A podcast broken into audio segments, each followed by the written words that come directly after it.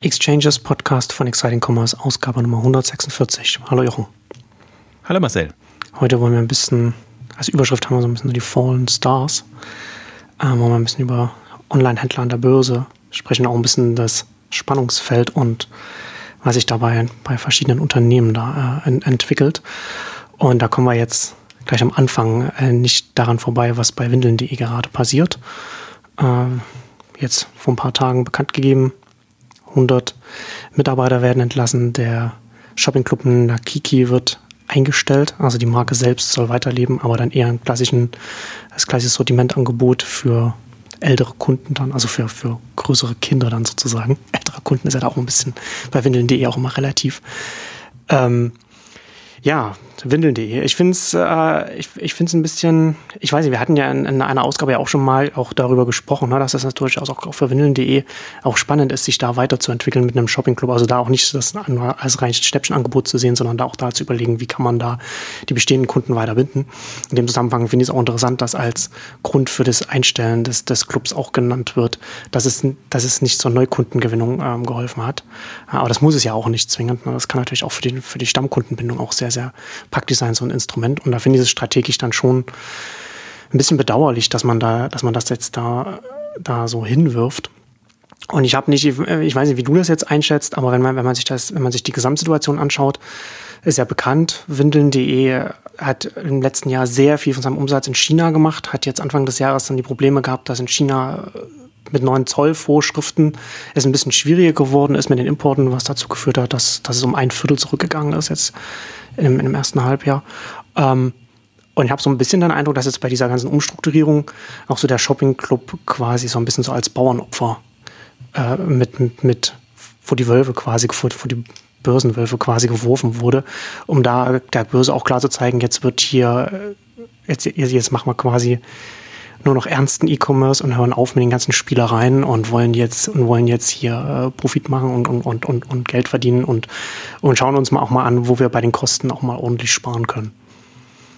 Naja, ist auf jeden Fall eine irritierende Situation, die sie jetzt äh, ähm, erzeugt haben. Also im Prinzip um, wir haben ja mal eine Spezialausgabe auch dazu gemacht, ähm, fällen, fällt ja Windeln.de wie Westwing so ein bisschen in die Kategorie die nächsten Zalandos. Und hm. zwar mhm. nicht im Sinne von äh, programmierte Erfolgsmodelle, sondern im Sinne von ähm, Wachstumsunternehmen, die mit extrem viel Dampf und Risiko ähm, ihr Geschäft vorantreiben, Wachstumsraten haben, die wirklich schwer zu managen sind. Und ähm, das ist also in, in den Topf fällt das für mich auch immer noch. Und, und die Frage ist, ähm, können sie das stemmen oder auch nicht stemmen? Und jetzt haben sie halt durch zwei sehr naheliegende ja, Überraschungsmeldungen, sage ich jetzt mal.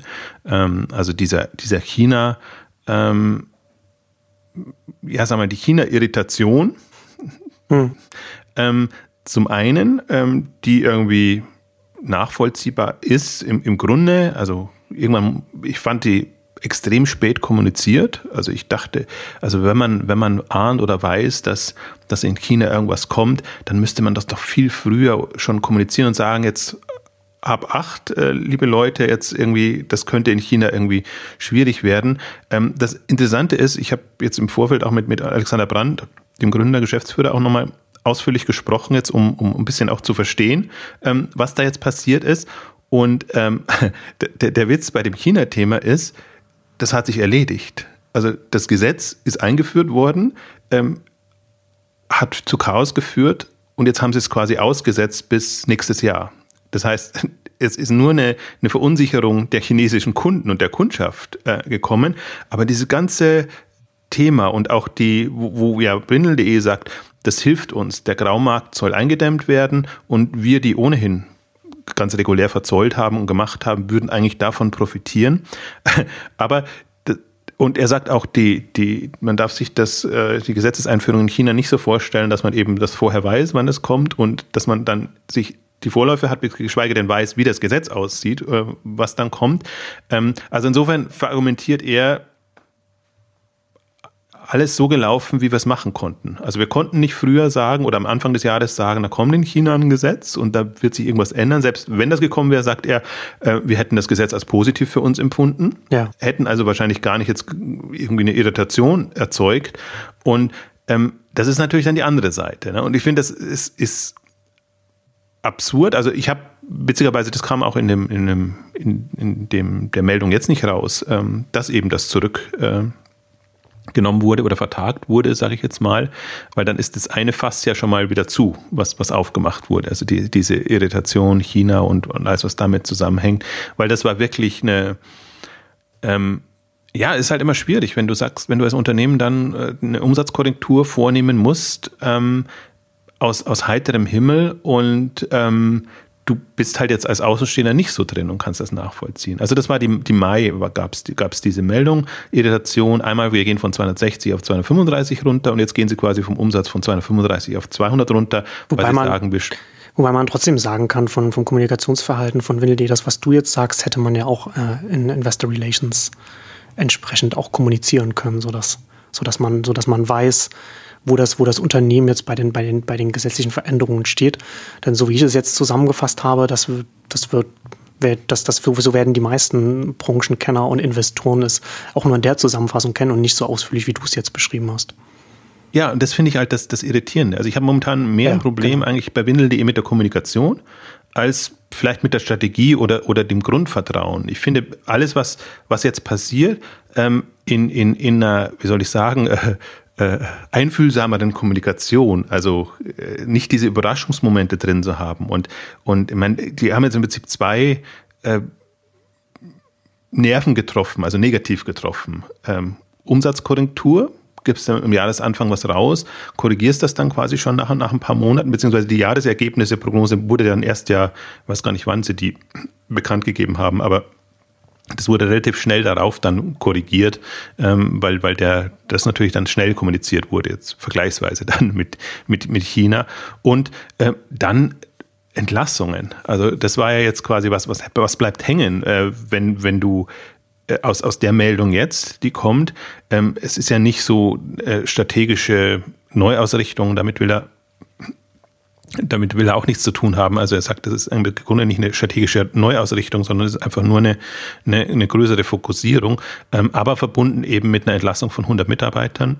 Das ist schon ähm, ein Einschnitt und dann sagst du schon, okay, uh, uh, da ist aber Krise und da ist irgendwie was extrem im Argen, dass man so auf den Anführungszeichen Kostenbremse ähm, treten muss. Also im, im klassischen Kontext ist das ähm, deswegen auch Restrukturierung oder Sanierungsfall und alles, was jetzt in dem, äh, was einem da als Begriffswelt einfällt. Natürlich wird das Unternehmen das nie so kommunizieren, sondern die haben ihr Project Star äh, aufgesetzt, ähm, was halt so ein klassisches äh, Konzernvehikel eigentlich ist, um, um unangenehme Entscheidungen und Entwicklungen schön zu verpacken ja. und zu verkaufen.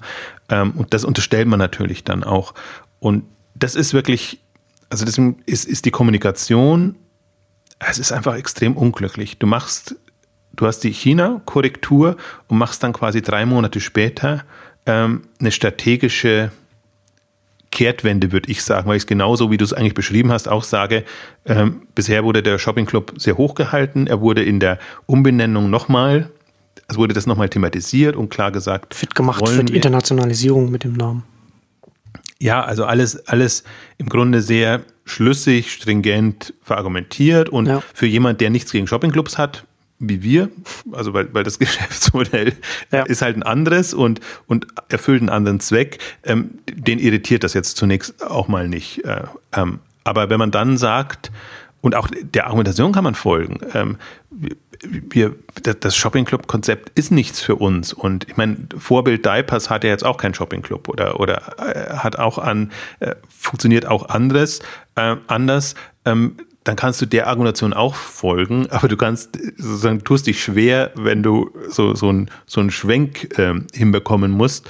Und ja, das, das ist kommunikativ extremst ähm, schwierig gerade. Und was ich halt also letztendlich ist alles, dann kommt man immer wieder auf die, natürlich ist Floskel, äh, auf das Thema Vertrauen zurück und, und vertrauensbildende Maßnahmen ist im Prinzip ja auch genau das, was bei, bei Rocket passiert ist und bei, bei bestimmten anderen.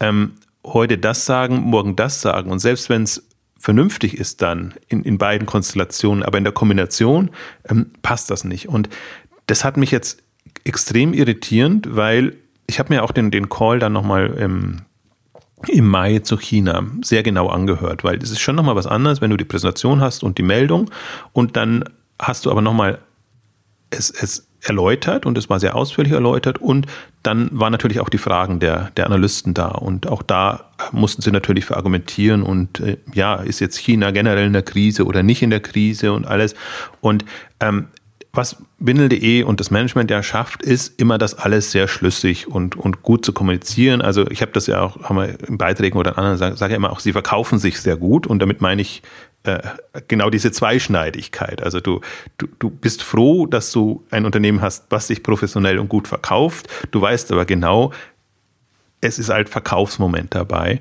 Ähm, und das Einzige, wo ich ähm, ja noch ein Fragezeichen hatte, oder skeptisch war, ähm, es sind ja zwei Dinge passiert. China und die Einführung äh, des neuen ERP-Systems, was Logistik logistikseitig extrem zu Problemen geführt hat äh, und, und auch in den, in den Foren oder bei Facebook dann eben zu, zu Unmut, weil die Bestellungen nicht ankamen, riesiger Backlog. Und also da ist wohl schiefgegangen, was immer schief geht eigentlich, also bei allen, äh, nur das, das wünscht man niemand. Und äh, ähm, das wurde da wurde überhaupt kein Puffer eingebaut. Das hat mich so irritiert. Ähm, Im Grunde, weil, weil das war noch mittendrin.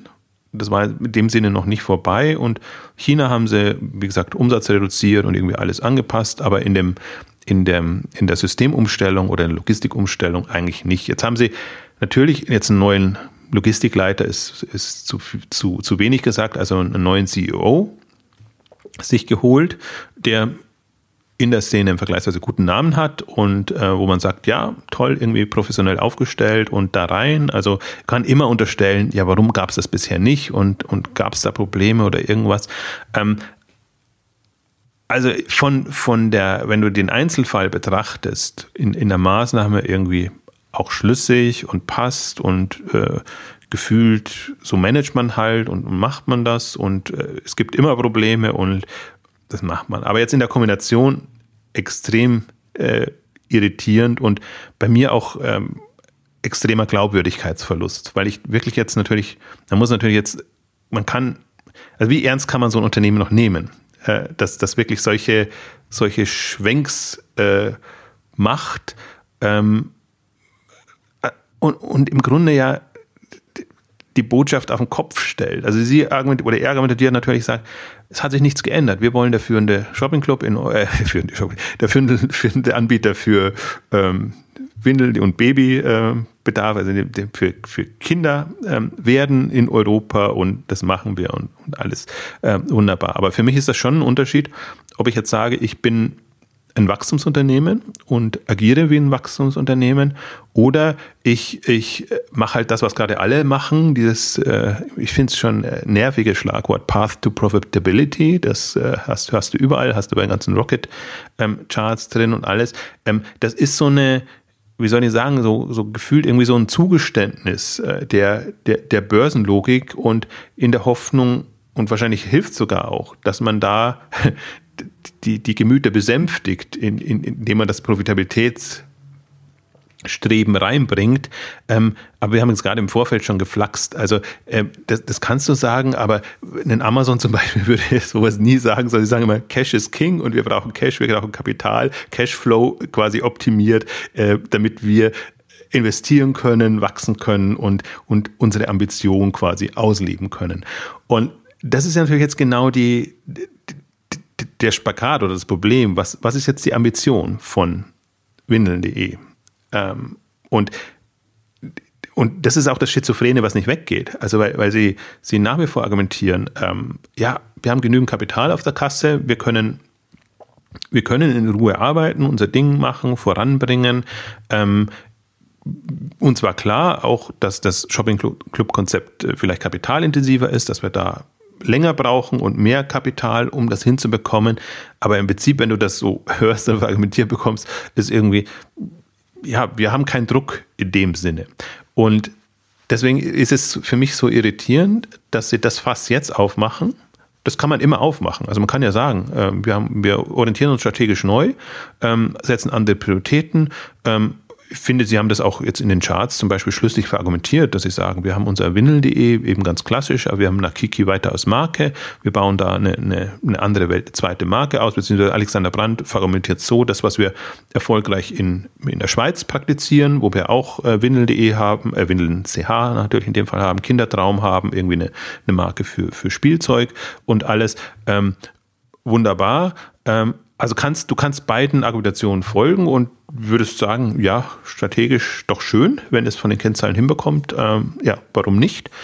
Du kannst nur halt diese, diese Schlenker oder diese Schwenks, äh, äh, finde, das, das kann man nicht bringen. Und ich hätte eigentlich jetzt, meine Erwartung war, jetzt, jetzt quasi hat man die, Pferde scheu gemacht da im, im Mai. Jetzt hat man die Halbjahresergebnisse. Guckt doch erstmal, dass man das Ganze wieder ruhig bringt, dass man sagt, okay, alles wieder gut, Ziele erreicht, am besten noch ein bisschen mehr als, als äh, zu erwarten war. Das ganze China-Thema ist vom Tisch, hätte man ja auch so kommunizieren können und kein neues Fass aufmachen. Und meinetwegen Ende des Jahres oder wann auch immer, äh, kann man ja durchaus nochmal sagen, okay, jetzt ähm, irgendwie Neuausrichtung oder Neubewertung uns, unserer Aktivitäten. Ich finde, das ist legitim bei einem, bei einem Wachstumsunternehmen, dass man das machen kann. Ich finde es trotzdem eine sehr harte strategische Andersausrichtung.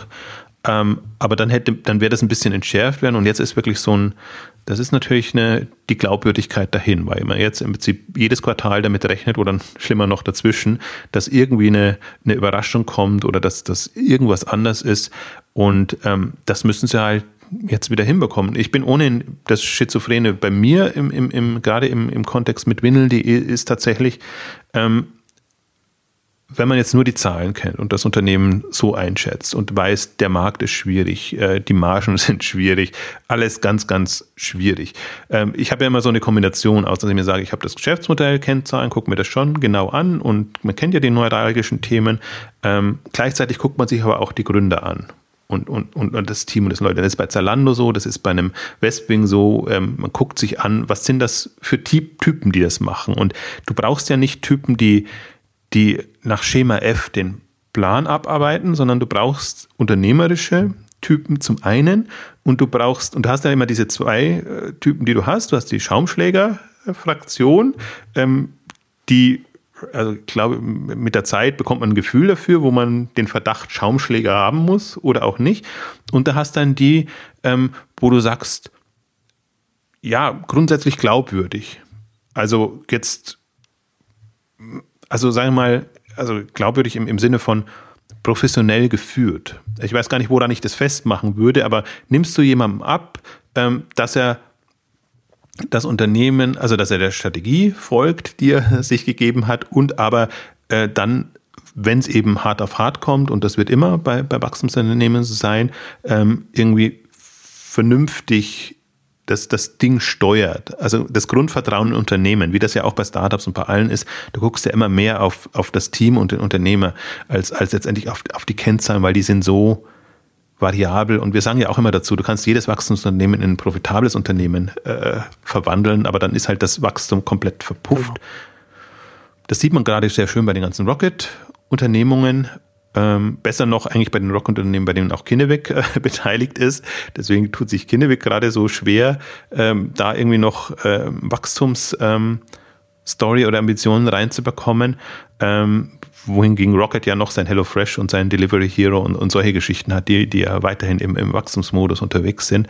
Ähm, also du kannst es jederzeit machen. Du, du kannst es drehen und ich glaube aber gerade im Wachstumsumfeld brauchst du halt Unternehmer oder Typen, denen du zutraust, hm, dass sie, dass sie diese Wachstumsphilosophie und den, den Druck hinbekommen und auch, es ist ja auch der, du stehst ja stärker unter Druck. Also jetzt an der Börse ist jetzt das eine, aber jetzt auch VCs gegenüber oder so, weil du im Prinzip verargumentieren musst, warum du in Anführungszeichen Geld verbrennst. Also du musst ja, die, die, die, die Logik ist ja nicht, ähm, ich will das von Beginn an profitabel und aus der eigenen Profitabilität heraus äh, betreiben, sondern ich weiß, ich investiere jetzt in, in, Anführungszeichen, investieren, in Anführungszeichen, ich mag immer das Wort investieren dann nicht, aber in Wachstum ähm, mit dem Ziel oder der Argumentation, wenn ich eine gewisse Schwelle erreicht habe, eine gewisse Kundenbasis oder, oder sonst irgendwas, dann, ähm, liebe Investoren, könnt ihr sicher sein, dann habt ihr ein richtig schönes, äh, rundes, profitables äh, Geschäft in dem Bereich.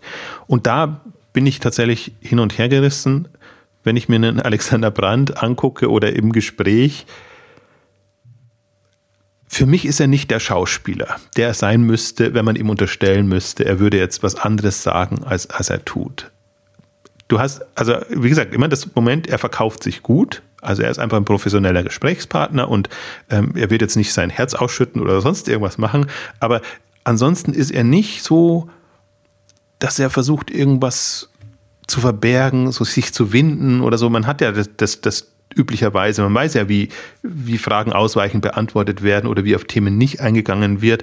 Ähm, und das war auch von Beginn an so. Und ich kenne ihn ja wirklich seit bevor Windel.de noch live war, ähm, schon, schon gesprochen und, und, und auch danach. Und ähm, der Eindruck ist nicht so. Und das Witzige ist, wenn man ja, das, ich bin ja immer, sitze ja da immer zwischen allen Stühlen. Also das heißt, wenn man positiv über Unternehmen spricht, wird dann mir immer zugetragen. Aber weißt du das oder hast du darauf geachtet oder das und das und hm, hm, hm. Und sagen wir mal, der, der ich weiß nicht, wo, woher es ist, aber sagen wir mal, der, der Ruf ist natürlich jetzt nicht der, das, liegt, das kann jetzt an den Zahlen liegen, dass man sagt, okay, wer sowas macht oder in der Form, der, der, das kann irgendwie nicht, nicht funktionieren. Also das, das, haben es die wirklich drauf, in Anführungszeichen. Und das wird ja alles irgendwie unterschwellig gestreut und das, das hast du ja immer auch alles als, als Moment drin. Ich bin, neige dann schon immer dazu, ähm, an die Quelle zu gehen und, und zu gucken, also Quelle heißt die Zahlen, die Unterlagen, sich wirklich intensiv anzugucken, aber auch mit, mit den Gründern und, und, und äh, oder den Geschäftsführern ähm, zu sprechen und dann zu gucken, was, was, was ist der Eindruck. Was du natürlich nicht hast, ist Lieferanten und andere Partner oder so, die sich natürlich auch ein Bild machen. Also, aber man sieht schon, also das ist jetzt so meine Problematik äh, oder generell, glaube ich, die Problematik, die man hat, wenn solche Überraschungsmomente kommen, dass man diese Grund, das Grundvertrauen in Frage stellt und die Glaubwürdigkeit. Und ich glaube, das ist jetzt, das ist im Prinzip auch das Ähnliche, was, was, was ein Rocket oder, oder, oder ein Oli Samba das Problem hat, dass sie alle Versprechungen, die sie gemacht haben, äh, äh ja, nicht eingehalten haben, kann man nicht sagen, aber sagen wir, dass sie das so gedreht haben, dass, dass man gar nicht mehr sie an den Versprechungen messen kann. Ja. Und dass, dass, dass es ihnen nicht gelingt, dieses Grundvertrauen aufzubauen, sondern tatsächlich auch sagt, ja, wird schon gut, äh, ihr es drauf, ihr macht das jetzt, wir, wir behelligen jetzt erstmal niemanden damit, ähm, macht mal. Und das im Prinzip hat das ist bei Windel.de jetzt zunichte. Das heißt, jetzt kann man mit, mit finde ich auch, jetzt muss man auch mit extremer Skepsis drauf gucken. Ähm, was passiert da in den nächsten Monaten?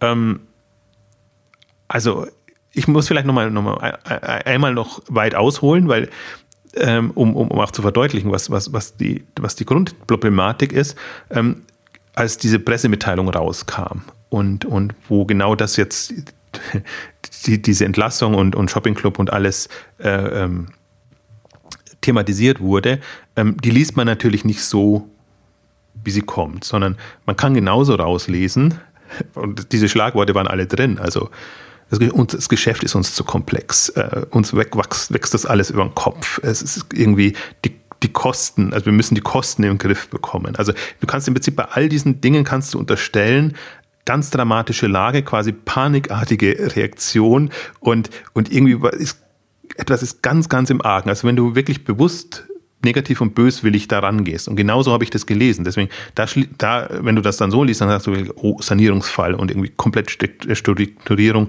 muss man sich extreme Sorgen machen, bis man sich dann selber erstmal wieder fängt und sagt, ja, was hat sich jetzt eigentlich wirklich geändert? Äh, es, es hat sich nicht recht viel ge geändert. Äh, sie haben einen riesen Kostenfresser abgeschafft. Sie werden ihre Logistik Richtung Polen verlagern, wo sie verlagern, wo sie ohnehin ein Tochterunternehmen haben, ähm, weil es kostengünstiger ist. Ähm, also kannst nur sagen, also irritierend bleibt es auf jeden Fall, aber du kannst echt, ich habe mir gedacht, also als man das liest, das kann doch nicht, das könnt ihr doch nicht bringen. Also ihr könnt doch nicht schreiben, Geschäft ist zu komplex und irgendwie alles ganz, ganz, also dramatisch. Ähm, also da müssen sie halt jetzt durch. Also wie, wie gesagt, im, im, im, persönlichen Austausch ähm, kann Alexander Brandt das wunderbar erklären, erläutern und sagen, ähm, das, das war eine bewusste, in Anführungszeichen vernünftige Entscheidung. Ähm, er sagt natürlich, wir bleiben uns treu. Wir haben weiterhin Wachstumsunternehmen. Wir rechnen einfach nur den Shopping Club raus, aber dann haben wir weiterhin äh, Umsatzwachstum von 160 auf 200 Millionen. Ähm, also de facto sind es 179, glaube ich, waren es im letzten Jahr auf, auf 200. Das heißt, äh, das wird rausgerechnet. Ähm, wir haben, haben unser Ziel ist weiterhin ambitioniert, alles ähm, im Prinzip beim Alten und in der Bredouille bist du jetzt tatsächlich.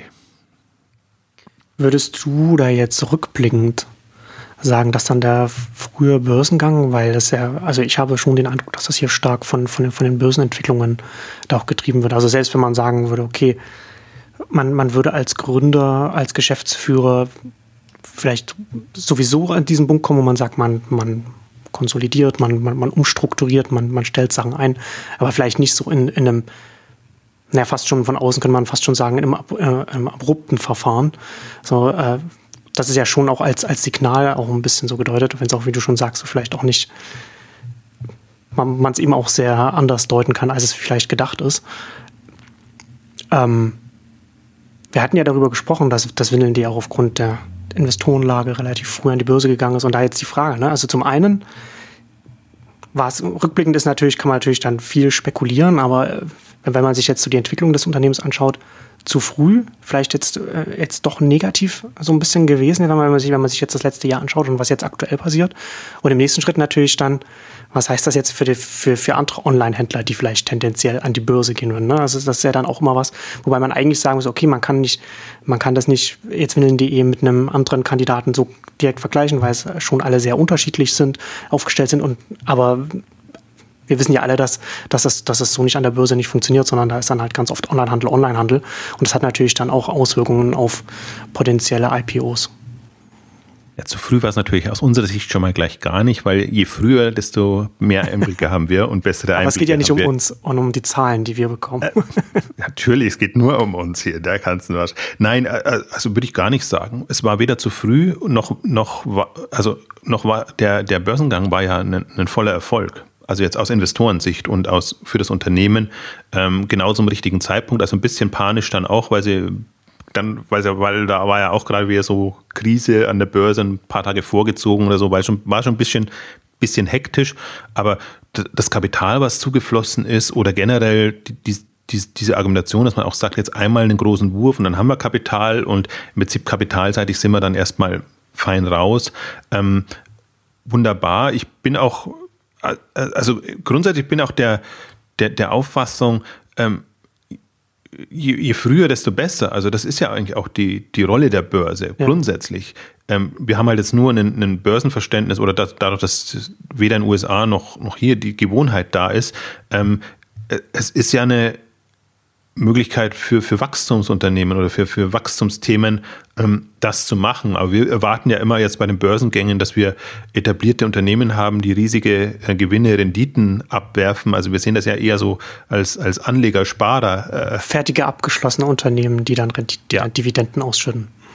Aber ich, ich, ich glaube ja nach wie vor, also dieses Wachstumssegment und ob man das jetzt mal früher neuer Markt genannt hat oder, oder irgendwas anderes, also was halt ein, ein riskanteres Börsensegment ist, ähm, weiß man ja, ähm, hat, hat seine Berechtigung und man sieht ja auch die, die Problematik jetzt, da haben wir ja andere Ausgaben dazu gemacht, ähm, wie schwierig es ist mit Kapital, beziehungsweise ähm, man kann es auch andersrum sagen, die coolen oder guten Unternehmen, die bekommen ja massig Kapital, aber eben dann von großen äh, ähm, Fonds und, und, und, und Kapitalgesellschaften. Ja. Ähm, und das ist natürlich dann, ja, unfair in Anführungszeichen oder sagen wir mal, das nimmt der Öffentlichkeit das Potenzial. Am ähm, Wachstum teilzuhaben dann, genau. Zu partizipieren, genau. Also deswegen bin ich, würde ich jetzt mal sagen, das, das kann man trennen. Die Frage ist natürlich jetzt in der Kombination ein, ein Unternehmen wie Windel.de, das maßenschwach ist, ähm, das sehr jung war ähm, von, von den Geschäftsjahren und von der Dynamik her, ähm, das in keinster Weise eine, eine Profitabilitätsaussicht hat. Ähm, äh, also das, das ist schon sehr riskant, mutig, ähm, aber da, daran würde ich es nicht festmachen und dass die also da würde ich auch unterscheiden. Also natürlich, die, die, die, Anleger, die, die werden super enttäuscht sein, die dafür für 18 Euro äh, reingegangen sind oder gemacht. Aber es wird immer so gesagt, als, als ob das die Kleinanleger wären oder so. Nein, das sind halt Fonds oder oder das, das, die Börse ist ja nicht mehr so, wie man, wie man sich so vorstellt, irgendwie, dass da nur die armen Kleinanleger abgezockt werden, sondern äh, die, die paar, die, die du in Deutschland hast, äh, also die würden jetzt nicht die. Gerade in Deutschland gibt es ja keine Volksaktien, sage ich jetzt mal, mehr wie es, wie es eben auch aus dem, auch aus dem Grund, was damals auch äh, passiert ist. Äh, das ist ja gerade, gerade, gerade die Deutschen kaufen ja praktisch fast keine Aktien.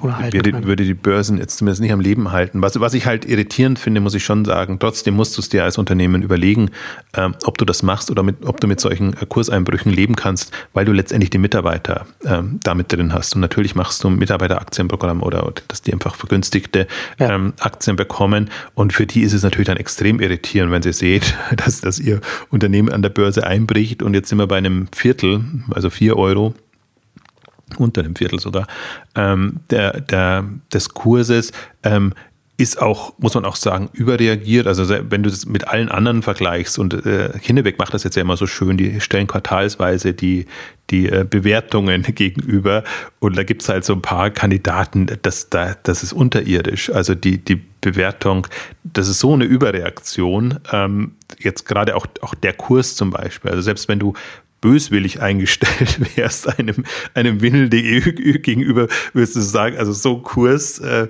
wie, der, wie der verargumentierbar ist, ähm, würde man sich schon total wundern. Ähm, aber man kann es eben nur durch die Kommunikation und alles erklären und natürlich, dass auch ein sehr geringer Handel ist. Es ist nicht so, ist nicht so, dass da jetzt wahnsinnig viel Nachfrage ist, sondern dann ist das zum Teil auch durch, durch andere Faktoren getrieben. Dann ist es dementsprechend volatiler dann ja, also eine kleine Menge kann dann schon sehr viel bewirken. Deswegen muss man, finde ich, bei all diesen Unternehmen, das muss man immer langfristig sehen. Da darf man jetzt auch nicht, also das sind für kurzfristige Zockereien oder so, hm.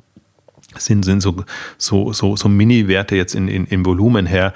Äh, einfach nicht geeignet. Außer du hast, also du nimmst es wirklich als Zocker, aber dann ist es ist Roulette, du weißt nicht, was am nächsten Tag passiert. Kann, kann ein riesen Kurssprung kommen, da kann eine Verdopplung kommen, da kann eine Halbierung kommen, alles Mögliche. Ähm, aber also deswegen bin ich da,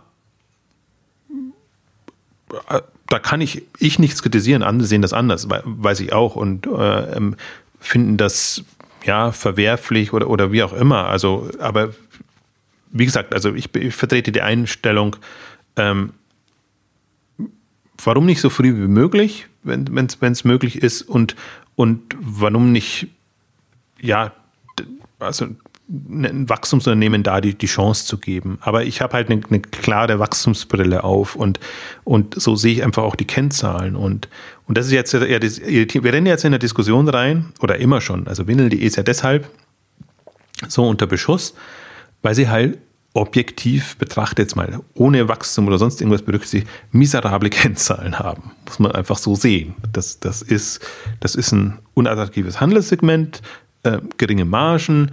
Ähm, da schlägt man die Hände beim Kopf zusammen, wenn man sagt, äh, bei so viel Umsatz, so viel negativ EBITDA etc.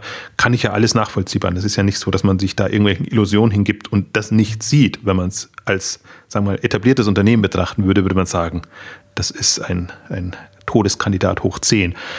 Aber wenn man, wenn man das unter Wachstumsgesichtspunkten betrachtet und unter, betrachtet, einerseits unter, Optimierungspotenzial, dass man einfach sagt, ein Wachstumsunternehmen, das sehr schnell aufgebaut wurde, hat halt ja, das Möglichste in relativ kurzer Zeit äh, geleistet. Irgendwie, also sicherlich bei allen Konditionen, die es gibt, von äh, Margenverhandlungen bis irgendwie Logistik, äh, äh also Versandkosten oder Logistikkosten pro Einheit und diese ganzen Geschichten, das was man halt dann irgendwann mal nochmal optimieren kann, aber wenn man es schnell auf die Beine stellen muss und gerade Windel.de hat ja zigmal das Lager auch gewechselt, weil sie einfach immer dann aus den bisherigen rausgewachsen sind und dem bleiben sie sich offenbar treu, wenn sie jetzt Richtung, Richtung Polen ähm, dann weitergehen, wobei ich schon, es sind also ich, ich will nicht, nicht schwärmen lassen. Das soll jetzt nicht schwärmen sein, sondern es soll, soll, soll verargumentieren, wie man das auch sehen kann.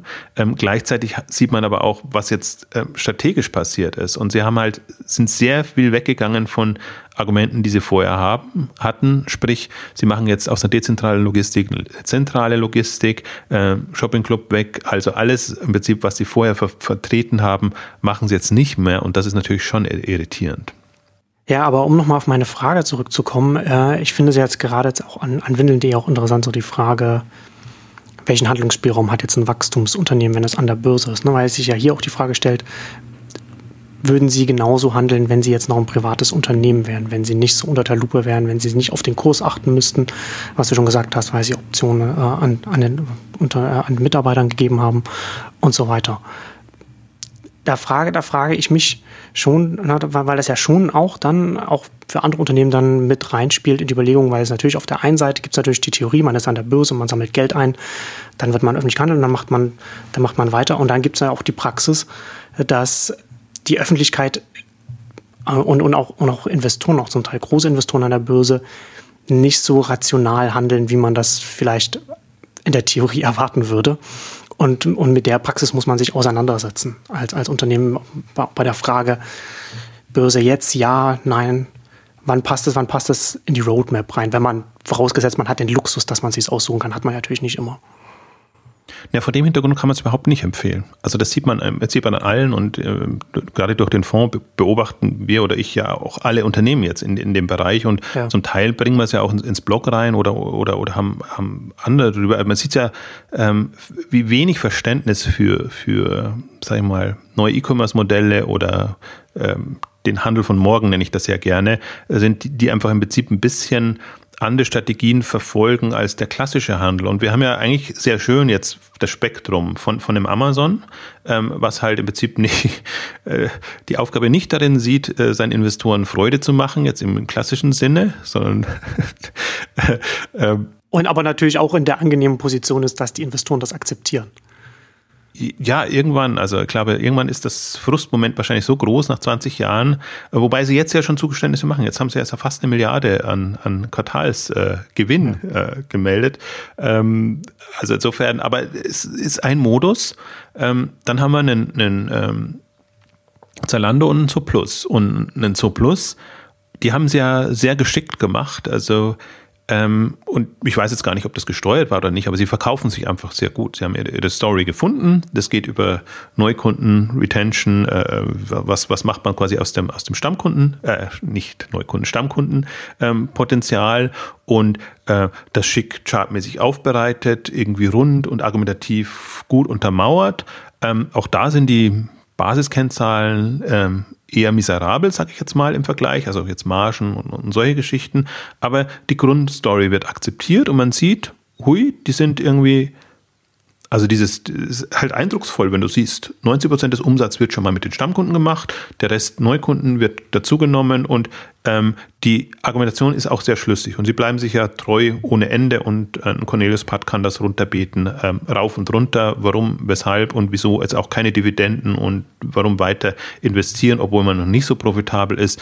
Also das wird dann witzigerweise jetzt akzeptiert, war ja auch lange nicht, aber jetzt sind sie relativ frei in dem, was sie machen können. Ähm, haben ihren Hauptinvestor ja nicht mehr und ähm, können, können eigentlich jetzt so wahrscheinlich fahren, wie sie wollen und haben Wachstumsraten von 30 Prozent. Also alles wunderbar. Aber ich finde, wo man es dann wieder auch gesehen hat, ähm, ist bei Zalando. Und das war für mich, ist für mich total ernüchternd immer. Also Zalando macht eine geniale Plattformstrategie und, und erläutert das einem Kapitalmarkttag und ähm, alles im Prinzip aus äh, jetzt unserer meiner Sicht wunderbar. Also Potenziale ohne Ende, im Prinzip auch nicht ähm, in der Konkurrenzsituation äh, nicht, also super, weil kann in keine Quere kommen. Äh, auch, auch ein Amazon täte sich schwer oder also das, das ist eine richtig schöne, ähm, ja, so eine Mischung aus Angriffs- und Verteidigungsstrategie. Also sie greifen einerseits an, aber sind jetzt nicht angreifbar jetzt im, im, in diesem äh, Modus. Und dann werden, also bricht der Kurs ein quasi in dem, äh, nach diesen Meldungen. Also nicht nur nach diesen, andere Grund gibt es auch noch, komme ich gleich noch dazu. Und dann geben sie nur eine Profitabilitätserhöhung raus und alles ist wieder gut. Und dann sieht man, und dann wirklich explosives äh, Kurs. Also als ob sie vorher äh, irgendwie gesagt haben, wir keine Ahnung, wir wollen jetzt überhaupt keine Gewinne machen und wir, wir, wir versenken jetzt nur mal das Geld oder sonst irgendwas. Das haben sie ja nicht, sondern sie haben im Grunde eine plausible ähm, Wachstumsstrategie verdeutlicht, die auch in diesem Milliardenregion, in denen sie sind, wirklich noch, noch eine Dynamik ähm, haben ja. kann. Und die, die, äh, das, das Irritierende dann ist, ist, und ich glaube auch wahrscheinlich, was, was, was Zalando oder alle börsennotierten Handelsunternehmen jetzt die neueren gemacht haben, dummerweise, ähm, und ich glaube, das ist der, der Trick natürlich, den alle anderen Handelshäuser machen, dass sie ihr Geschäftsjahr anders haben, dass sie vom 1. Oktober ähm, bis, bis 30.09. gehen, sodass sie immer schon mal das schöne Weihnachtsgeschäft vorne drin haben und dann tut ein erstes Quartal nicht mehr so weh. Und ich glaube, das wird auch die Börse nie verstehen, dass das erste Quartal im Handel einfach eines der schlimmsten ist. Das ist Abverkauf äh, nach dem Weihnachtsgeschäft. Äh, da, da müssen die Kennzahlen schlimm sein. Wenn man natürlich da die Kennzahlen hochrechnet auf ein Gesamtjahr, wird man immer ganz, wird das immer ganz miserabel aussehen. Also diese Kombination kam jetzt zusammen und das war jetzt witzigerweise bei Zalando schon das zweite Jahr. Also deswegen vielleicht ist da die Diskussion auch schon, lass uns lieber das Geschäftsjahr auf, auf äh, quasi ähm, Oktober zu bis, bis September machen, wie das eine Metro und wie das auch andere oder Douglas lange ne, hatten. Ähm, das ist ja im Prinzip genau diese, diese diese Handelslogik, weil das Hauptgeschäft einfach im Weihnachtsgeschäft äh, passiert. Ähm, weiß ich nicht, ob da noch in Anführungszeichen äh, entweder Vernunft einkehrt oder ob da strategische Maßnahmen ergriffen werden, äh, weil ich kann mir vorstellen, einem Unternehmen geht das extrem auf den Geist, wenn man jedes Mal quasi im ersten Quartal geprügelt wird, obwohl man im Grunde tolles Jahresergebnis vorgelegt hat. Und ähm, also deswegen, wir haben schon im Prinzip ja Vergleiche und, Unternehmen und was ich ganz bemerkenswert finde, gerade im Vergleich zu Windel.de, weil die später an die Börse sind, ähm, die das auch super geschickt machen, Showroom Privé. Also das ist, das ist absolut bemerkenswert, ähm, wie, es fällt mir kein deutsches Wort an, wie smooth in Anführungszeichen die an die Börse sind, ähm, wie, wie sie das Level halten, ähm, wie, wie, sie, wie sie irgendwie von den, von den Kennzahlen, von der Strategie, allem. Also es kann immer auch sein, kann auch kommen, dass da Irritationen kommen und dann bricht es auch immer gleich wieder 50 Prozent ein. Ähm, aber sie haben es geschafft, jetzt das richtig schön, also das war der beste Börsengang bisher von allen. Alle anderen sind irgendwie eingebrochen bei der geringsten äh, Irritation, gleich wahnsinnige Einbrüche. Äh, und die halten sich so. Und das Interessante bei denen war ja auch, dass sie zu einer vergleichsweise überschaubaren Bewertung an die Börse sind. Das war jetzt eben nicht so ein Windel.de oder anderer Fall, wo man sagt, da wurde das Maximum rausgeholt, sondern das war eine, ja, jetzt nicht, nicht unterbewertet, würde ich sagen, aber würde ich jetzt mal sagen, wenn es 10 bis 20 Prozent vielleicht über dem wäre, was so die Vergleichsunternehmen haben. So in dem der Region war das und das scheint es ja dann auch zu klappen. Oder ich unterschätze, dass Frankreich und die französische Börse irgendwie eine komplett andere Welt ist. Ähm, aber das ist wirklich jetzt so der, und die sind im, in, im Herbst ja, also eigentlich auch als keine Börsengangszeit war, ähm, Herbst 2015, ähm, an die Börsen gegangen. Und das ist für mich so das, das andere Beispiel, wo ich mir sage, Wahnsinn. Also das hat schon seine Schwankungen drin, jetzt von, von plus minus 10 Prozent. Ähm, aber alles so in, in der Bewertung einfach in einem vernünftigen Rahmen und in keinster Weise vergleichbar. Witzigerweise, Windel.de war ja eigentlich auch ein vergleichsweise guter Börsengang. Die haben sich ja dann sehr lange bei den 10 Euro gehalten und, und ähm, das war eigentlich immer super günstig bewertet. Also konntest du sagen, okay, wer da nicht einsteigt, ist selber schuld. Jetzt im Vergleich mit anderen Bewertungen. Ich weiß, die, die Kritiker sagen, äh, niemals darf man da einsteigen, weil die Kennzahlen einfach so mies aussehen. Ähm, das ist was anderes, aber jetzt mal vom, wenn du wirklich sagst, du, du hast eine Logik für Wachstumsunternehmen, wie du die bewertest und äh, in der Relation dann guckst du, was ist jetzt unterbewertet, überbewertet. Da war äh, Windel bei 10 Euro schon äh, äh, extrem niedrig und jetzt bei 4 ist natürlich, ja, da, da denkst du dir, ja, soll das irgendwie noch runtergehen. Ich fand das auch sehr schön und ich habe Windel.de auch so bewertet. Ähm, Alexander Brandt hat das, hat das vorhin nochmal gesagt. Ähm, auch alle haben ja im Prinzip das China-Geschäft rausgerechnet und gesagt, dass, äh, das glauben wir erst erstmal nicht und lass uns erstmal nur gucken, was sie im, im Deutschland-Geschäft oder im europäischen Geschäft machen. Und so lässt sich das ja auch erklären, dass, dass, die, dass die Kurse dann zurückgegangen sind, jetzt in dem Fall auf, auf 10 Euro. Und, und jetzt ist es natürlich, jetzt fragt man sich, ja, jetzt ist es bewertet so als, also geht ja fast schon in Richtung Penny Stock ähm, Richtung, dass man sagt, äh, hat das Ding überhaupt noch eine Zukunft? Und witzigerweise jetzt durch diese neue letzte Meldung ist, ist eigentlich wenig passiert, ähm, weil es natürlich auch der Börse zugutekommt. Also ist natürlich fies, aber Entlassungen und äh, wird immer mal, Profitabilität gesehen, ja. ja. wird jetzt unter, unter einer Unternehmensbewertungsgesichtspunkten immer gutiert. Was, so, was auch so schon perfide ist, aber bei, bei Wachstumsunternehmen noch, noch ein bisschen eigenartig ist. Also vorausgesetzt, man, man kategorisiert was dann wahrscheinlich dann nicht so, aber dann ist im nächsten Schritt natürlich dann die Frage, ist dann die, wie, wie angemessen ist dann immer noch die Bewertung, zu der man das dann hält oder, oder, oder kauft, wenn man es nicht als Wachstumsunternehmen kategorisiert. Aber wenn man das macht, dann ist es eigenartig, dass man, dass man Entlassung, Kostenreduzierung, Einstellungen von, von, von Initiativen dann so positiv äh, einschätzt. Das ist halt für mich auch im Prinzip was, ich habe ja, ich hadere durchaus ja mit der mit der Börse und mit der Börsensicht und mit den ganzen äh, Spekulationsgeschichten, ähm, die da laufen und die einfach ich meine, das ist mehr das ist kein Anlagethema, sondern das ist wirklich eine, eine Spekulationswiese, die, die man da hat im Feld. Ähm, und, und da sieht man halt die Exzesse. Also gerade jetzt, wenn man so nur ein Segment verfolgt, sieht man sehr genau, was, was jetzt rational irgendwie Sinn macht und, und, und wo wirklich eine Neubewertung erfolgen muss und wo die Kurse entsprechend anpassen und was im Prinzip nur ähm, Zockerei ist, äh, was einerseits getrieben ist, wir hatten Brexit, wir hatten China-Krise, wir hatten Griechenland und was weiß ich, was alles kommt. Also was so, so hochgehypte Themen sind, die, die dann plötzlich auf alle äh, Segmente und, und auf alle Unternehmen übertragen wird, ob es jetzt da relevant ist oder nicht. Also wirklich so eine, das ist echt so eine, so eine ja, self-fulfilling Panik, die dann äh, entsteht oder erzeugt wird, oder schon merkst, also mit, von dieser Nüchternheit oder generell äh, hat, hat die Börse jetzt auf dem, auf dem Unternehmenslevel überhaupt nichts. Und das sind alles so Dinge, wo, wo ich auch im Prinzip gar keine Lust habe, mich da mit diesen ganzen Börsenthemen äh, äh, zu befassen. Ähm, das, das andere, wo man natürlich Börse als Vehikel nutzen kann, ist tatsächlich, dass man relativ ähm, einfache Möglichkeit hat, da Fonds aufzusetzen, selber Aktien zu kaufen und, und, zu partizipieren, weil man wirklich entspannt ist. Man muss entspannt sein und überzeugt sein von, von diesen ganzen Themen. Ähm, dann, dann passt das schon. Aber ansonsten ist das echt eine,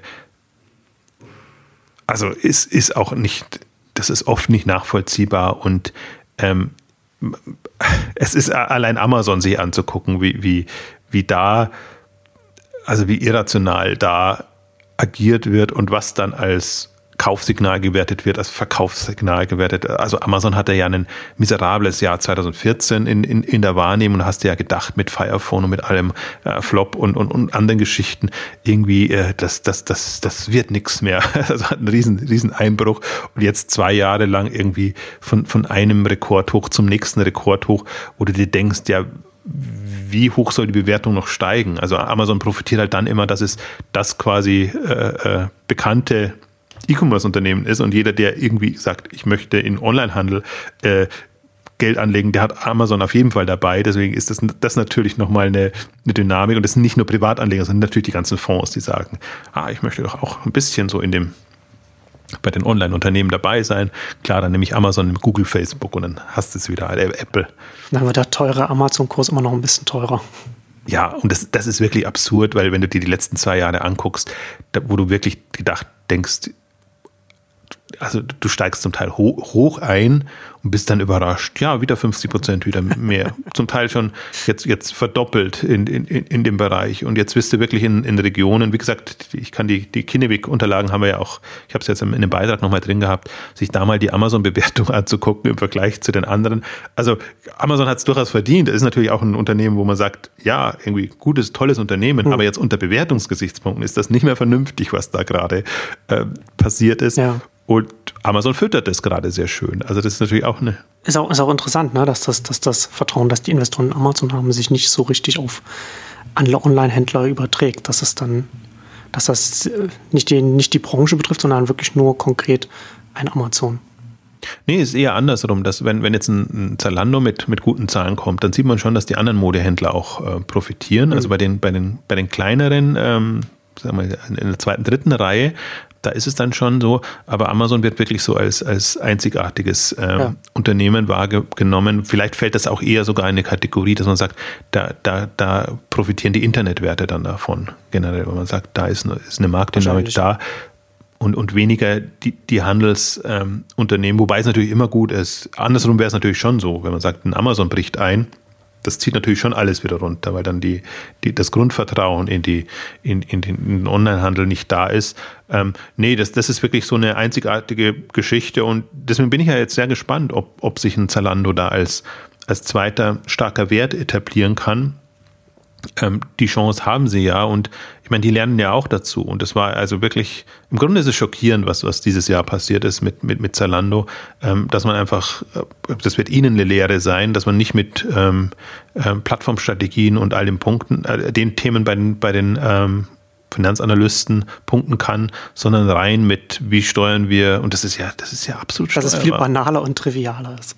ja, also das ist, und vor allem, vor allem ist es ja nicht so, dass, dass sie es nicht können, ne? Also da ein bisschen Marketing weniger und, und, und, und das sind ja alles so, so Kostenblöcke, die, die, ähm, ja, die sind so dick, äh, da kann man echt und sagt, okay, wir brauchen da, brauchen sie ja vielleicht mal 10 Millionen oder, oder, oder oder 50 Millionen mehr an unterm Strich.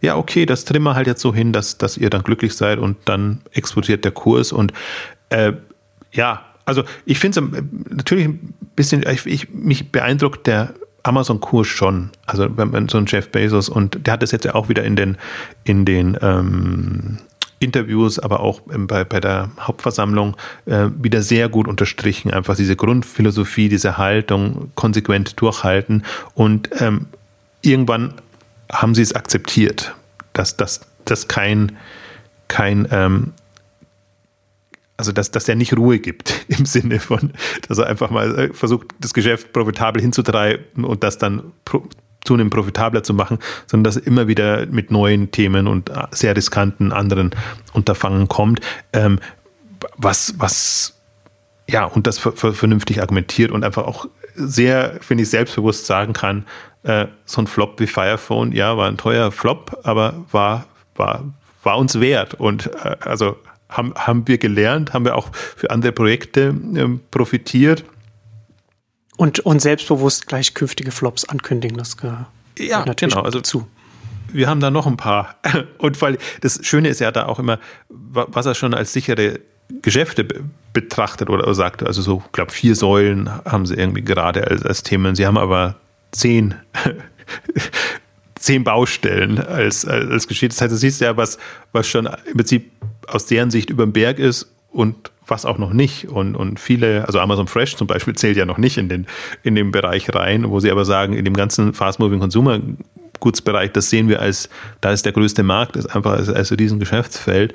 Ähm, also man kann das auch irgendwie durch, durchbekommen. Aber ich wollte, es sind wir sehr in Richtung Börsenthematik ähm, äh, gedriftet, wollte ich eigentlich gar nicht hin, sondern ich würde noch kurz, äh, bevor dann auch wieder äh, die Zeit davon rennt, tatsächlich nochmal auf das Marktsegment zurückzukommen, zurückkommen von, von Winel.de weil da gab es ja auch durchaus auch ein paar neue ähm, Infos. Also MyToys hatten wir jetzt ähm, auf, der, auf der K5 ähm, äh, eine sehr schöne Präsentation äh, gehalten und auch nochmal verdeutlicht, was, was die vorhaben in dem Marktsegment. Ähm, natürlich auch mindestens so unprofitabel wie Windel.de, weil sie jetzt ins Wachstum reingehen, aber wieder mit einem, mit einem Wachstumsanspruch. Und auch da eine sehr wie soll ich sagen, ausgewogene Strategie, dass sie halt versuchen, niedrigmarschiges mit hochmarschigem zu kombinieren, äh, Neukunden mit Stammkunden und ähm, all das. Und dann natürlich im Prinzip noch näher dran äh, ein Babymarkt, ähm, was auch, ähm, was ja eigentlich immer so die, die Hauptrivalität ist, Babymarkt und Windeln.de. Es gibt noch ein paar andere ähm, Anbieter, die auch in dem Segment sind, die im Prinzip alle für sich äh, ja eine, eine, eine Strategie oder eine Logik gefunden haben, ähm, die rund ist, die Sinn macht. Und ähm, im Babymarkt auch den Shopping-Club wieder geschlossen und auch sehr klar gesagt, ähm, welche Produktkategorien, die eben bestimmten Margenkriterien ähm, genügen, äh, wollen wir angehen. Windeln wollen wir auf keinen Fall verkaufen zum Beispiel oder, oder, oder solche Geschichten. Ähm, und, und auch die, da gab es jetzt, also Babymarkt ist ja das einzige hm, Online-Unternehmen, was bei Tengelmann bleiben soll, als ähm, ja, sehr hohe direkte Beteiligung mit 90 Prozent. Und ähm, da auch nochmal in einem Interview angekündigt, dass die jetzt tatsächlich nochmal die, die 100 Millionen ähm, Euro ähm, anstreben, haben im Prinzip auch so eine Sanierungsphase hinter sich, ähm, auch komplett komplett oder größtenteils das Management ausgetauscht und ähm, auch da viel viel gearbeitet, habe ich mir auch sehr lange mit, mit dem, ähm, jetzt fällt mir danach, ne, Bastian Siebers äh, unterhalten am Rande des ähm, Tengelmann E-Day. Ähm, also sehr, ja, vernünftig und, und, und, und, ähm, also sehr konträr zu Windel.de. Zu, zu, also die werden nicht, äh, die werden gemein, keinen gemeinsamen Nenner finden. Ich glaube, das sind zwei sehr, die haben unterschiedliche Vorstellungen davon, wie man so ein Ding hinbekommt. Babymarkt ist natürlich noch viel stärker in der, in der Verpflichtung, profitabel, in Anführungszeichen, aus sich herauszuwachsen. Die haben halt nicht das Kapitalpolster von, von dem Windel.de, muss man auch dazu sagen. Und insofern ist das sehr rund und, und ähm, bin da sehr gespannt. Also das Interessante ist ja trotz allem, dass, dass viele der alten ehemaligen äh, ähm, Versender in dem Bereich, äh, Baby Walz und, und wie sie alle heißen, also die, die sind ja, die haben den Umschwung ja gar nicht geschafft. Insofern machen das schon die, die neuen Player da aus. Ähm, aber fand ich spannend von den Zahlen. Im, im Geschäftsbericht gab es wieder so ein bisschen was. Also die, die zeigen auch positiv nach oben. Und die sind natürlich, das ist natürlich immer so eine Rivalität dann in, in, dem Feld. Die sehen das wahrscheinlich gar nicht äh, ungern, wenn jetzt auch in, in, in Windel.de sein Shoppingclub einstellt. Ähm, ähm, ist, mal, ist meine Neuigkeit. Bisher war eigentlich immer so, dachte man immer, so ein Babymarkt äh, macht immer das, was Windel.de macht. Also sprich, einen Shoppingclub dann starten oder sowas. VIP, Family VIP oder VIP Family, glaube ich, hieß das ähm, bei denen. Ähm, aber inzwischen sind die so eigenständig. Ich glaube, klar, die nehmen sich wahr und, und, und gucken das, ähm, wollen halt verstehen, was, was klappt und was klappt nicht. Also insofern haben wir da jetzt schon, schon mehrere Modelle in, in, in dem Bereich. Ähm, und was ich jetzt mit, wirklich mit am irritierendsten fand, die Meldung kam ja jetzt parallel zu, zu Windel.de, dass das Walgreens Drugstore ähm, einstampft, drugstore.com und, und das wirklich äh, unter, nur unter Walgreens laufen lässt. Also was doppelt irritierend ist, A, wieder mal ein klassischer Händler, der es nicht geschafft hat, eine Pure Play-Beteiligung ähm, hinzubekommen und irgendwann entnervt aufgibt, muss man dazu sagen, schon, die haben zwar 400 Millionen bezahlt dafür, aber das war davor börsennotiert und das war jetzt nicht so, da war jetzt nicht so eine Dynamik da. Also sage ich jetzt mal, war sicherlich jetzt kein einfacher Fall, den man da übernommen hat, ähm, aber von der Logik her machte es schon Sinn, wenn Walgreens als, ja, klassischer Händler, um nicht Omnichannel zu sagen, ähm, noch einen Pure Player hat, den, den man, der in dem Marktsegment dann gegen Diapers, Amazon und andere antreten kann. Also ich vermute mal, das ist eher so, da hat jemand gegen Diapers, Schrägstrich Amazon verloren, ähm, die einfach quasi, das war ja die nächste Generation, ähm, die, die da aufgetaucht ist.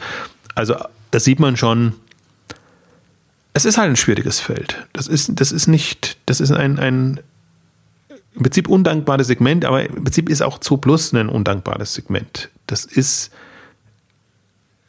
äh, also A sind die, ist die Frage, wie, wie schneidest du dir das? Also wie viel, äh, äh, wie sagt man, Verbrauchsgüter nimmst du rein? Wie viel andere? Also im Tierbereich jetzt Futter und, und Zubehör, heißt das ja so schön, ähm, von der Margensituation, vom Bestellverhalten, allem drum und dran. Ähnlich ist es da auch. Brauchst du irgendeinen Treiber? Und was jetzt vielleicht noch abschließend, aber ein Punkt, ähm, was auch noch zu nicht feststeht bei Windel.de, was man auch noch als Unterstellung mit reinbringen kann, schafft es Windel.de von der ersten Generation Eltern auf die nächsten Generationen. Das ist ja auch so eine, so eine Geschichte, wo man sagt, warum macht man sowas jetzt? Also es geht ja natürlich schon darum, ein dauerhaftes, nachhaltiges Geschäft aufzubauen. Aber gut, Kinder wachsen halt aus dem Kleinkindalter raus und dann, dann hast du ein Problem. Und die Frage ist, also tatsächlich noch die offene Frage dafür ist, ist ein Windel eh zu jung oder langsam müsste man es eigentlich sehen? Schaffen die einfach wirklich die neuen Elterngenerationen genauso ranzuführen mit hoffentlich günstigeren Methoden wie die erste? Das, das, das ist halt in dem Segment die, die spezielle Herausforderung, dass du nicht sagen kannst, hast du den Kunden einmal gewonnen, dann 50 Jahre wird er dir bei dir Windeln kaufen. Also und, und das, das, was ich auch als also finde ich es auch schön, dass so eins an der, an der Börse ist, weil da kann man einfach nochmal einen anderen Case äh, ähm, mitverfolgen und, und, und, und mitbekommen. Ähm, also ist auch nicht gelöst. Deswegen, man findet momentan mehr Irritationen bei Windel.de, wo man sagen muss, hui, hui, hui, ähm, jetzt gucken wir mal ganz genau hin und jetzt sind wir mal super, super skeptisch, ob die das wirklich hinbekommen, weil die müssen jetzt echt schauen, dass, dass sie das ähm, Vertrauen wieder hinbekommen und oder verargumentieren können, warum das Geschäft tatsächlich Sinn macht. Jetzt kann man, jetzt, um, um es positiv zu beenden oder nochmal was zu sagen, ähm, kann man natürlich der Argumentation auch folgen, die jetzt Alexander Brandt vertritt, der sagt, guckt euch doch mal genau an, was wir jetzt gemacht haben. Im Prinzip haben wir nur Kostenblöcke rausgenommen. Aber alles andere funktioniert ja noch. Das heißt, die, das EBITDA pro Umsatz ist größer damit. Also positiver, schöner Schritt. Jetzt gucken wir tatsächlich mal. Ist natürlich, ist, ist, ich finde es, also rein aus, aus Excel-Sicht oder rein Zahlensicht äh, kann man so argumentieren. Aber jetzt aus strategischer Sicht widerspricht das schon einigem, was Sie, was Sie vorher gesagt haben. Wir brauchen die Komponenten, damit sich gegenseitig befruchtet und alles äh, hin und her. Ne? Und auch wir wachsen mit dem Alter mit. Hm, ja, müssen, müssen wir offen lassen. Ähm, also ist auf jeden Fall eine ja, irritierende Phase. Meine Skepsis ist extrem gewachsen, ähm, was, was, was das Thema angeht. Ähm, und müssen wir sehen, also am 22. August gibt es schon die nächste, also gibt es die offiziellen Halbjahresergebnisse und da werden sie sicherlich auch nochmal was überlegen müssen, wie sie in der Kommunikation ähm, das vielleicht nochmal einordnen und, und, ein paar Dinge relativieren, weil jetzt haben sie natürlich extrem Gegenwind bekommen und äh, im Grunde zu Recht, weil das, das war ein Kommunikationsdesaster und, und ähm, ich glaube, also ich, wenn man sich da so weit wegtut und sagt, das konnte man nicht ahnen, ich glaube, also weiß nicht, dann, dann hat man die, die Situation vollkommen falsch eingestellt, eingesetzt, eingeschätzt, so rum, ähm, weil der Mai halt wirklich extrem irritierend war mit der, mit der Umsatzprognose. Ja, und damit kommen wir zum Ende unserer skeptischen Windeln-Ausgabe. Vielen Dank fürs Zuhören und bis zum nächsten Mal. Tschüss. Tschüss.